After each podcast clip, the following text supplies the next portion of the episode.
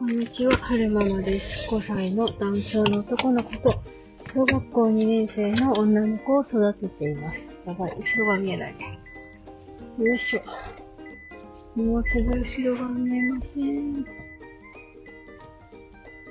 今日は2022年4月26日火曜日に撮ってるんですが、えー今日は午後からはるくんの ST 言葉のお勉強があるので、仕事は午前中でおしまいで、今から海の見える駐車場に行って、えーコンビニで買ったお昼ご飯食べて、からはるくんを迎えに行く予定なんですけど、あの、セブンイレブンでコーヒー買って、コーヒー入れてたら、なんか、あの、飛行機のことをね、思い出したので、昔の飛行機の思い出をちょこっとお話ししたいなって思います。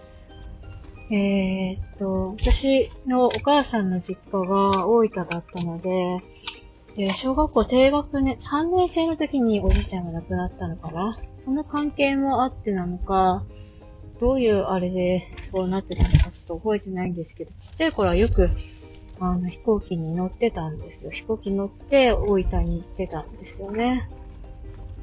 で、その飛行機のね、思い出はあるんですけど、どこに行ったんだよここでっか。よいしょ。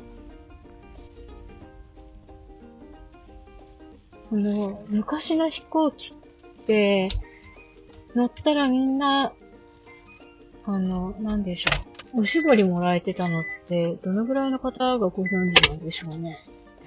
ご存知なんでしょうね？って、なんか言葉がきつい感じになっちゃいましたけど。そう、昔のね、飛行機って、乗ったら、あの、必ず、搭乗者の方たちに、布で、布のあったかいおしぼりが配られてたんですよね。どこでもらってたの？違うな。スチュワーデスさん、あの、なんだろう。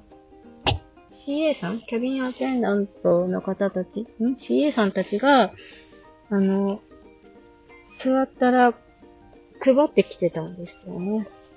おしぼりを。あとなんかね、ちょこっとしたお菓子とか配ってた気がする。そうそう。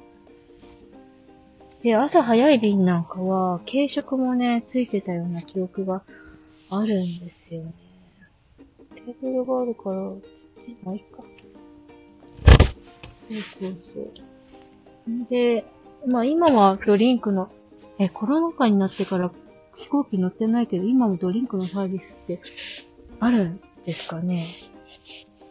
でコーヒー出してもらったり、スープがあったり、子供たちがオレンジジュースとか、じゃないですか。そう。何が言いたかったかっていうと、昔の飛行機っておしぼり配ったり、ちょっとしたお菓子軽食配ったりしてたよねっていうお話を、そう、したかったんですよ。そう、それだけ、それだけ言いたかったんですよね。